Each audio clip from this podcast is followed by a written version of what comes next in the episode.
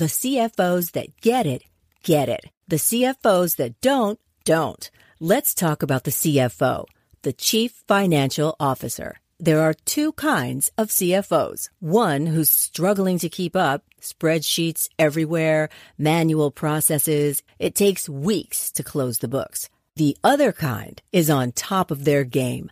Automated reports, inventory, commerce, and HR flow into the financial model seamlessly. NetSuite is everything you need to grow all in one place. That's why NetSuite is the number one cloud financial system used by over 28,000 growing businesses. 93% of businesses increased their visibility and control after upgrading to NetSuite. Head to netsuite.com slash C-suite for a special one-of-a-kind financing offer. That's netsuite.com slash C-suite. netsuite.com slash C-suite.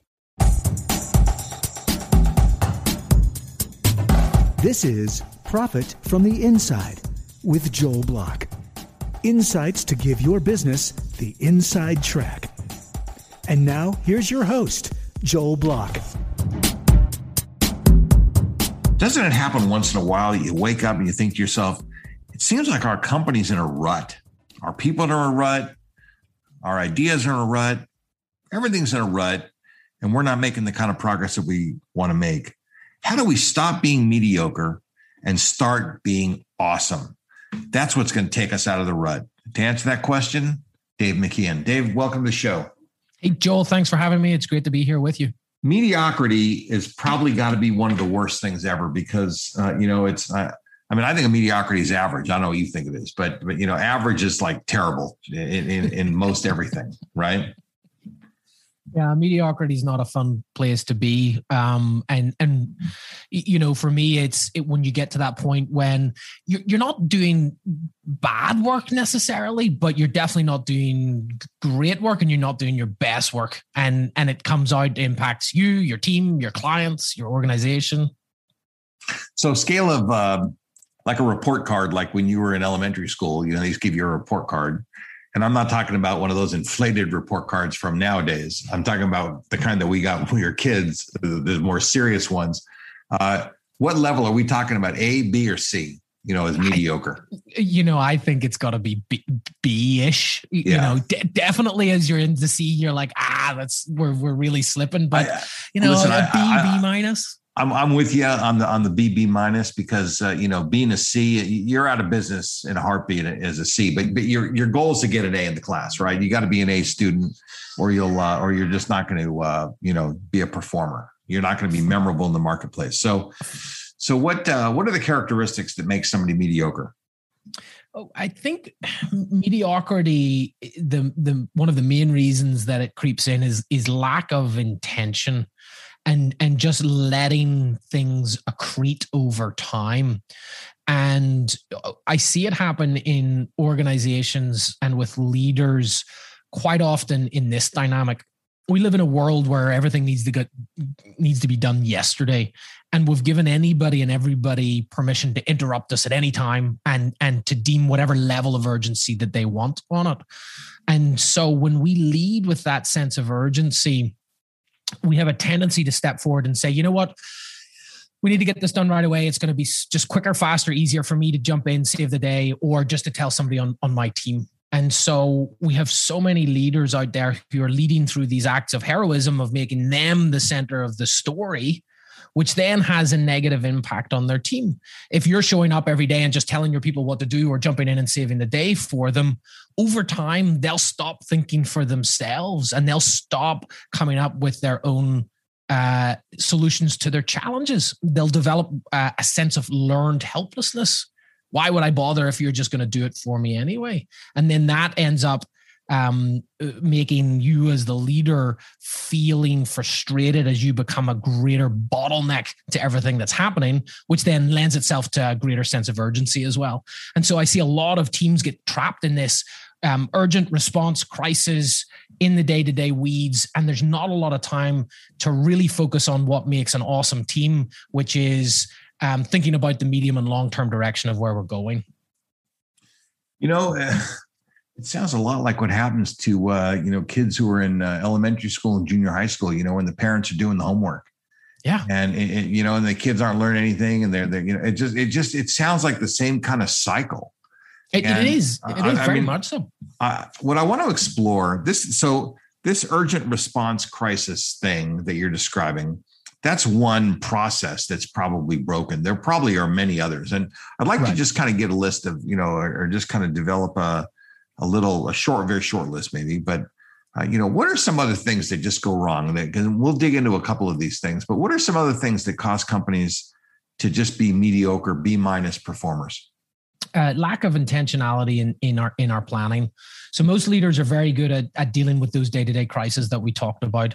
They're also a lot of leaders are pretty good at saying, well, what's the vision of the organization, the mission, where we're going? The bit that's often missing is the bit in the middle. The reality is that the success of your business is built on the individual actions that you and your team take every day. You make more actions that are good, you win. You make more actions or, or decisions that are bad, and you lose but so much so many of those actions and decisions are made almost in a vacuum there's no connection to the overarching vision and mission of the organization and there's a big black hole in the middle which is okay if we want to get somewhere as a as a as a company what does that look like three years out? What does that look like 12 years out? What does that, I mean, sorry, 12 months out? What does that look like three months out? How do we ensure that we're setting the goals for ourselves and then tracking to it? Because the more that you spend time in that dust cloud of the day to day, the more likely that you'll slip into that sense of mediocrity because you're not taking the time to evaluate and go, what does what does great even look like for us? And are we achieving that? And and we let things accrete and priorities come in and shift and values to change until one day you wake up and you go, what is what's going on around here? I, I, I just don't know what what this is all for or what we're trying to get to. So is, that um, failure to do strategic planning? I mean, I mean, what is this really? It's definitely a, a part of it um, there's this there's the setting of our strategic plan of where we're going but actually what's almost more important is building an implementation rhythm that allows us to ensure that we're getting close to that what often happens in most organizations is you'll sit down, spend two or three days with your senior team once a year, and you get all aligned and you go, That was great. I know where we're going. And then you sort of forget about it for a year until halfway through and the year, and somebody goes, oh, Well, what were we supposed to be doing this year? And you take a look at it and you go, Well, well, we've done some of that. A bunch of that stuff's fallen off, and I don't quite know about that other stuff. And during that time, then, um, as customer needs changed, as individual um, uh, parts of the industry shift, we end up shifting our priorities in a way that's not intentional. It's not aligned to where we're trying to go, and so that pulls our people in in a whole bunch of directions, and and they have a lack of clarity around what it all adds up to. Hey, when you work with companies, uh, you know, do you find yourself on the strategic side or the tactical side? Um, I sit in two in two places. One, I help facilitate strategic discussions. So I help bring a group of leaders that often have, um, if not opposing, but certainly differing perspectives on where we should be going, and I help facilitate a discussion to land on the the best course of action that that group can come up with. And then I work a lot on the behavioral side of things of those leaders. The reality is that a strategic plan is only as good as the quality of the leaders that are in the organization to, to get us there. And if we don't have leaders that have developed the mindset, skill set, and behaviors to implement or execute that strategic plan, then it's just going to be a, a, bit of paper that sits in a drawer for a year. Um, you've got to ensure that you're building a team um, that understand, that are aligned around your common goals and your direction, and that have what it takes to to go out there and make it happen without getting sucked into that mediocrity of the day to day. Let's dig in a little bit on this uh, tactical versus behavioral, because mm. I was kind of thinking about tactical a little differently. The behaviors are different than actions. I mean, I mean they're they're a little different. You know, can, mm-hmm. can you kind of differentiate between you know behaviors and uh, you know and and actually getting work done because they're not the same, are they? No, I, I mean hard work. It, it, it, actions are the very granular things that need to happen. So complete this report, pick up the phone and call this person, go to this meeting, um, you know, engage in this discussion, all of those individual actions. The behaviors are ultimately how we approach those. So let's say two people have one action, which is to make a sales call and just complete, you know, just making this up. Somebody could turn up and the behaviors that they have could be, they could be very open, they could be very transparent, they could have a very consultative process in, in, in that call and somebody could turn up and be completely curt and and not particularly friendly. And and those are two be- behavioral differences in how you approach that individual action. So um so there's kind of like a style component you know and, and it lies in between strategy and tactics is the style of the people. So do you work with companies on the styles of their people to kind of help them to be uh, more effective based on who they're talking to and whatever, whatever? I mean, I mean, where are you here in this process?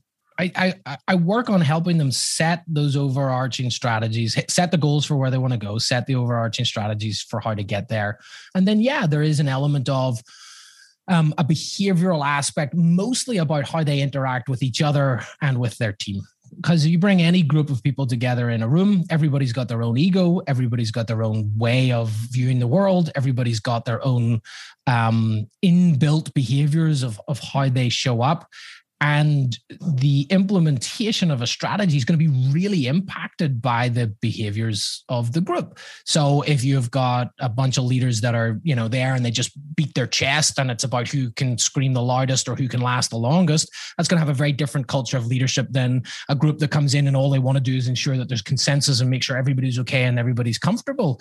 And there's no right or wrong answer around how a culture of a team should be. But understanding those different perspectives, mindsets, and behaviors in the room and ensuring that we're drawing upon the strongest aspect or the most um, beneficial aspect of everybody in the room is how a team ultimately functions at a high performing level. Um, so, so how do you help companies to, uh, you know, fix behaviors that you know are not productive for them and they're not taking them in the right direction, or behaviors that let's say are causing mediocrity. I mean how, how, do you mm-hmm. how do you number one how do you identify it? How do you address it? How do you make it go away? Let, us chat about that for a couple minutes. Well the only way that a person will ever shift their behavior is if they acknowledge truly that it's an issue. So the first thing that i do is to basically just shine a mirror on how individual and team behaviors have a negative impact. So, for you know, let's take an example: a t- team that gets caught or lost in debate and can never make a decision. Common pattern that happens all the time. Perfectly bright people come into a room. They, somebody puts an issue on the table and they will beat it to death. They will talk about it over and over and over and over again. And what ends up happening, you can you can see it if you observe it they end up circling the drains. So there'll be a round of discussion about it, and then there'll be another round of discussion just using slightly different words about it, and then there'll be a third round of discussion using slightly, and everybody's saying the same thing, but there's no progress being made. And super simple, you know, you just put your hand up and say, "Hey, folks, I just want to point out something if you've noticed it." But we've basically had the same conversation for three times, you know, three rounds, and we're 45 minutes in, and it doesn't seem like we're closer to to to making a decision. So, so wait a second. You can't tell me you're the only person in the room who notices the problem, right? in in some cases it, it, well notice and being able to put your hand up and say hey hold on let's stop are two different things so there might be yeah. plenty of people in the room that notice it in in some teams there's um, a degree of trust and understanding and have worked through this where they have given each other permission to put their hand up and say hey hold on we're engaging in some negative behaviors here typically whenever i start that with a, with a team that that groundwork hasn't been set. And so there are a lot of folks that they join a team and they just get swept up in that culture and they might be sitting there going this is ridiculous. We've talked about this thing for 45 minutes and we're not making any progress. Um, having somebody like me as an external facilitator that has no dog in the hunt to be able to just say hey hold on folks. Let's take a time out. Let's review where we're at that can be really powerful because then a lot of people, some folks in the room will go, "Yeah, you're right. Okay, what do we do about that?" So the first thing, like I said, you got to show where that behavior becomes negative, and then the next thing in any behavior change is you've got to have the person understand and and really decide that they want to make the shift.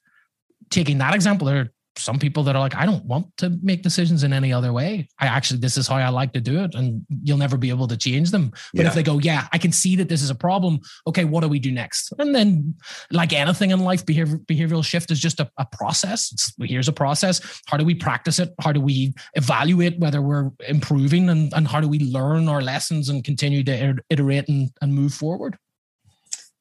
Let's um I want to go back and ask another question uh, about strategy, mediocrity. You know, the companies in your experience write strategic plans that are mediocre. So they actually plan to be mediocre. I mean, they don't do it on purpose. They don't think it's mediocre. But are there plans? Are they just not stretching enough when they write their plans? Or, you know, what what causes I mean, I'm looking for more reasons why companies are mediocre because there's a lot of mediocre companies. Right. So I think in, there are two things that happen that cause mediocre strategic plans. Uh, one is when a group doesn't know how to push for the best outcome. And so they push for the least worst outcome.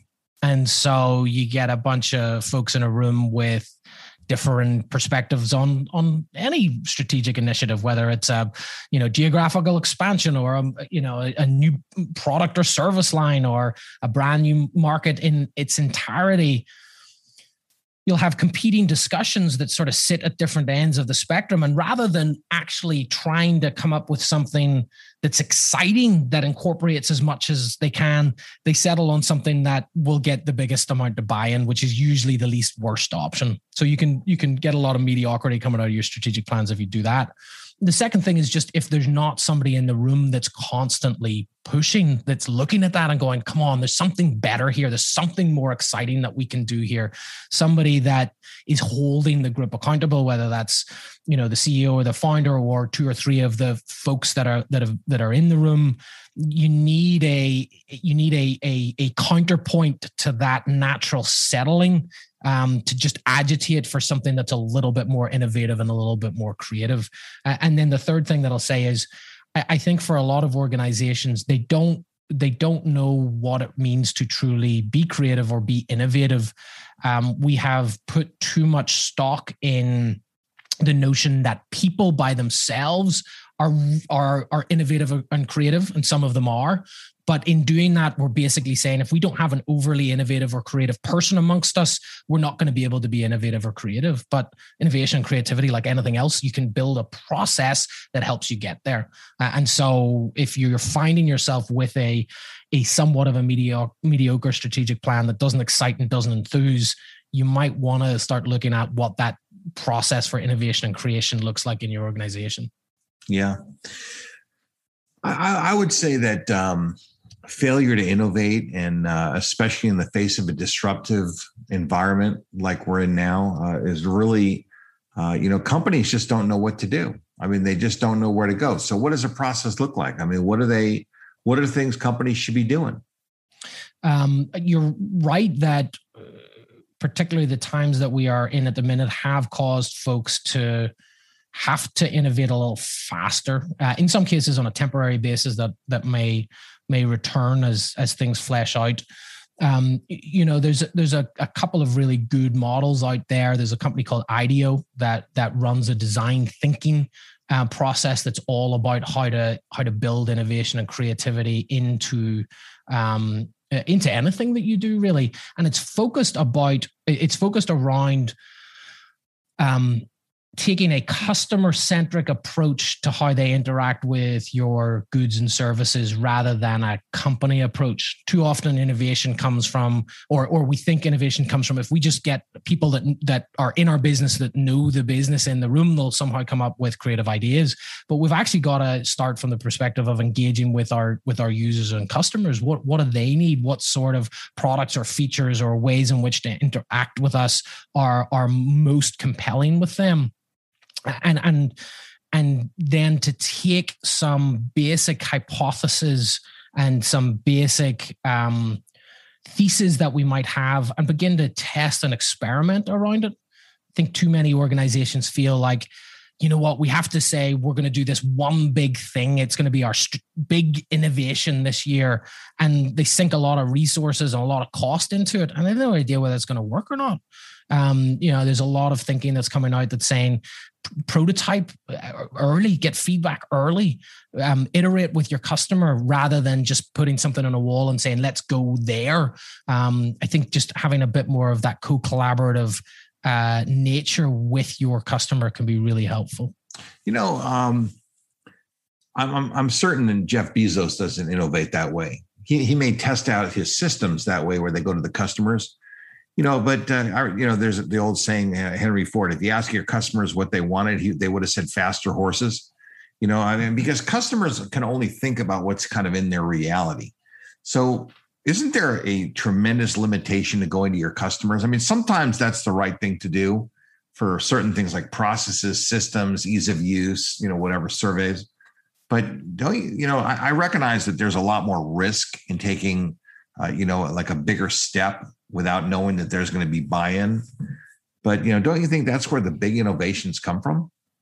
Um, I, am going to push back a little bit on that. I, I think that we too often use examples like Bezos and, and Musk and Henry Ford and Steve Jobs uh, as examples for how we should run our businesses. And the reality is that folks that have come and have dramatically revolutionized industries are few and far between. And when we use that as an exemplar for what leadership should be in its entirety, uh, the, most most of us, most leaders, don't aren't born with the same level of entrepreneurial and visionary proclivity as as those folks were. If they were, they would be out revolutionizing industries. And so, for most organizations to say, "Oh, well, we've got to think more like that," I think it distorts what it means to to actually truly lead, uh, and it it it ends up in a position where for every story like Amazon and Apple and Tesla and Ford, you get stories like uh, Fyre Festival and Theranos and WeWork, where there was somebody at the helm who said, I'm going to revolutionize an industry. I'm going to think that way. And they end up crossing over the line of uh, eth- ethics, morality, in some cases, legality. Uh, and I think instead of saying uh, vision and creativity should stand with one person, it should be built into every level of leadership in your organization. The only way that an organization will truly exist in the long run is if vision and creativity is built into the processes of how it creates products. Um, and Apple's a perfect example of that. The first time that Steve Jobs, when Steve Jobs got kicked out, uh, he was this, at the point at that point the sole owner of vision and creativity and innovation in the company, and it went out the door with him. Um, you know, John Sculley came in, the, the thing tanked. They had to bring it back in. And I, and I think, although I don't know because I'm not close enough, but one of the things that Jobs realized when he came back was the vision, innovation, and creativity of this company cannot sit with me. It has to sit with with the leaders in the organization. And I think he spent time working with those leaders to build processes for innovation and creativity that's allowed it to to continue to grow after he passed away and passed on to Tim, Tim Cook. Uh, this is this is quite fascinating because. Uh I, you know, I, again, I, I, listen to what you're saying, and I, I don't think that uh, trying to be uh, not everybody can be Jeff Bezos and everybody else. I mean, I, I granted, but uh, you know, but I think that not trying also leads to mediocrity. It doesn't necessarily lead to Theranos. I mean, not everybody goes off the cliff and does something improper. I mean, I mean that's that's far and in between too. Maybe more common than we admit, but but it's not all that common. Um, but you know, but I kind of wonder, you know, are companies that don't stretch and try to be their best, um, you know, if they end up, you know, suffering in the long run. Now, one thing I do agree with that you're saying is that it can't be one person's job. It has to be part. It has to belong to. Uh, I think personally, I think everybody. I think every person in the organization uh, can have an impact, and that's because every single person in the organization has a network of people that they get feedback from. And if they ever hear anything important, they should be feeding that back. And I, I call that, you know, those are your spies. I mean, those little people, I mean, they're, they're not literally spies, but they, but they are out there getting market intelligence and they should bring it to the table if they get it. I mean, that's that's me. But but again, back to the mediocre thing. Uh, I, I just think if we say, well, I'm not Jeff Bezos, so you know, I'm not even going to try. I'm just going to be mediocre. Uh, you know, I think we need to do better. I mean, I just think that as a country, as businesses, uh, because we are better. I mean, that's my that's my position. Yeah, I don't I don't disagree with you. I, I think it, it, we can say we're going to do better uh, and combining a couple of the things that we've talked about um, by pushing for uh, more interesting, exciting, stretching goals and strategies to get there by not resting on what we did before, um, by challenging our people to think differently, to view the world in a different way by in, enlisting the help of not just our customers but but those folks in the organizations. You can build that culture of greatness there. But but the, the other thing is building a great company or or becoming a great leader has inherent value in and of itself regardless of the outcome. I think sometimes we think you know what if i build if if if if i create good leaders we'll have a we'll have a great company. And and that might be true but just building great leadership in and of itself is valuable. I think too often we um, we view leadership as just sort of this stepping stone to something something more or something better. It's a, a means to an end. Great leadership in and of itself is is an end on its own. Well, I mean, the, the goal the goal is not to produce great leaders. The goal is to uh, be successful in the business. So, and and one of the uh, you know one of the steps to in the process is is developing great leaders. I I, I don't see that as an end. I, I see that as a part of the process to me. I mean, is that looking at it backwards?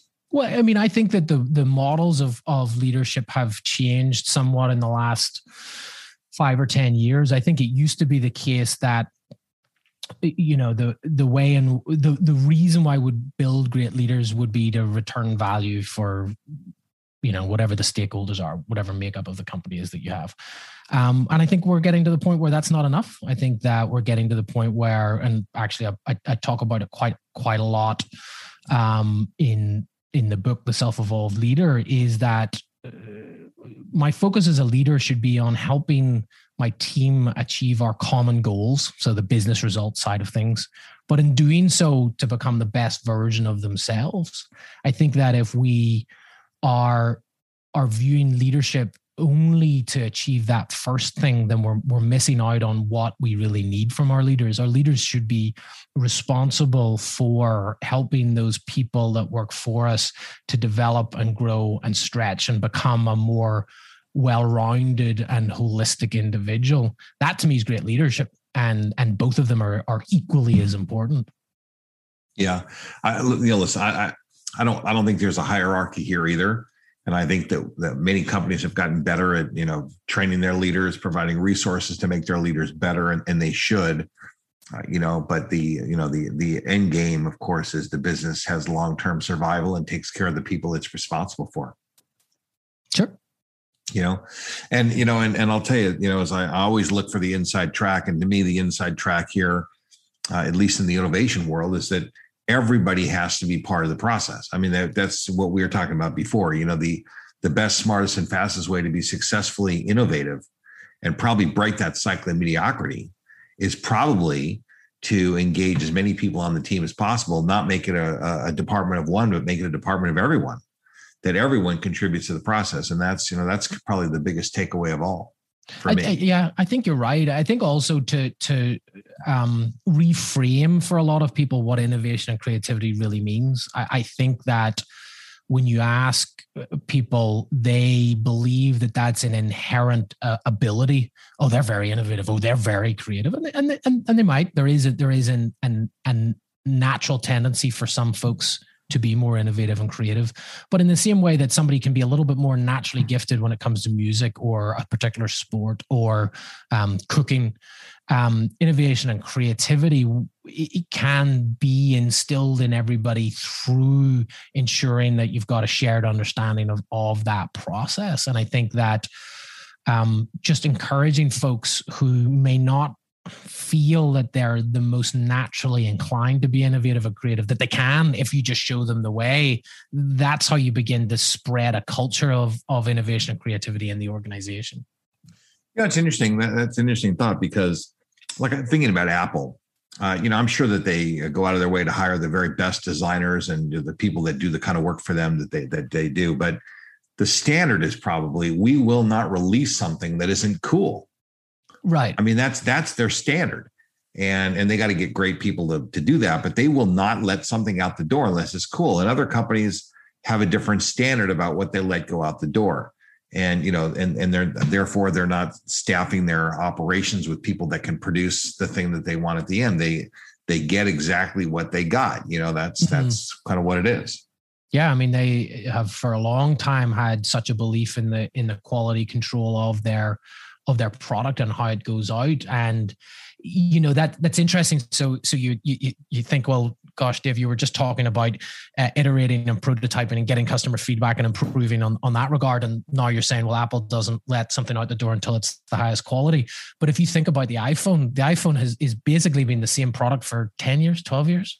It's iterated and and and improved a huge amount. I mean today's iphone compared to the first one far and away massively improved. It's basically the same thing. So even within Apple, they're like, okay, we got to ensure that whatever goes to the public, whatever prototype we put out there, has got to be the highest quality. But then we're going to continue to, to grow and innovate off of the back of that based yeah. on customer feedback. And you know, you know, Apple has one of the biggest, not just the, from their um, customer base, but the, just the whole developer community in Apple. Just the amount of feedback that they get on a regular basis to improve that product is huge you know they built it into the ecosystem um, and so i think for anybody that's listening it's like okay well do i want to ship and, and innovate off of feedback or do i want to ensure that there's quality control i think you can do both you just got to hit your put your stamp on the ground that says we gotta we gotta get out a product of this quality before we get feedback off of it and then we integrate that um, to, to allow us to continue to grow and innovate yeah. off. you know, I, I, I really do agree with you that uh, there aren't very many um, Steve Jobs, uh, you know, Bezos. There, there just are not that many of those kind of people on this planet. But uh, it sure is good for all of us to to do our best to learn from them, to kind of stretch to be like some of those people and, and do better. Because uh, I, I, think that as a culture, we need to eliminate mediocrity. I, I think it's uh, this was I, I, like this conversation. I think it was a very cool conversation because mediocrity uh, is absolutely our enemy yeah, and and and one just final thing to put on that. I think often the problem comes that we think the, that the opposite of of mediocrity is immediate greatness, whereas true greatness comes from doing the ordinary things extraordinarily well uh, and just getting incrementally better every day. 1% better. Can i be 1% better tomorrow? Can i be 1% better tomorrow?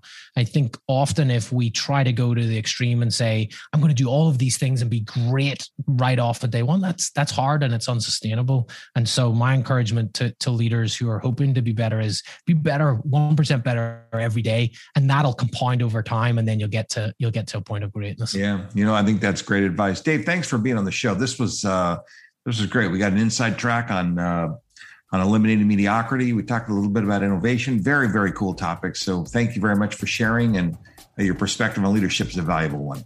Thank you for having me, Joe. Really appreciate it. It was a great conversation. Thank you. You've been listening to Profit from the Inside with Joel Block. For more insights and to learn more, visit joelblock.com. How about a shout out and a huge thanks to our podcast show producer, David Wolf, and the team at Audivita Studios. Profit from the inside wouldn't be possible without these wonderful professionals. To learn more or to find out how you can launch and produce your own podcast show, reach out to www.audivita.com. That's A U D I V I T A.com. Produced by Audivita Studios. Connect your voice to the world.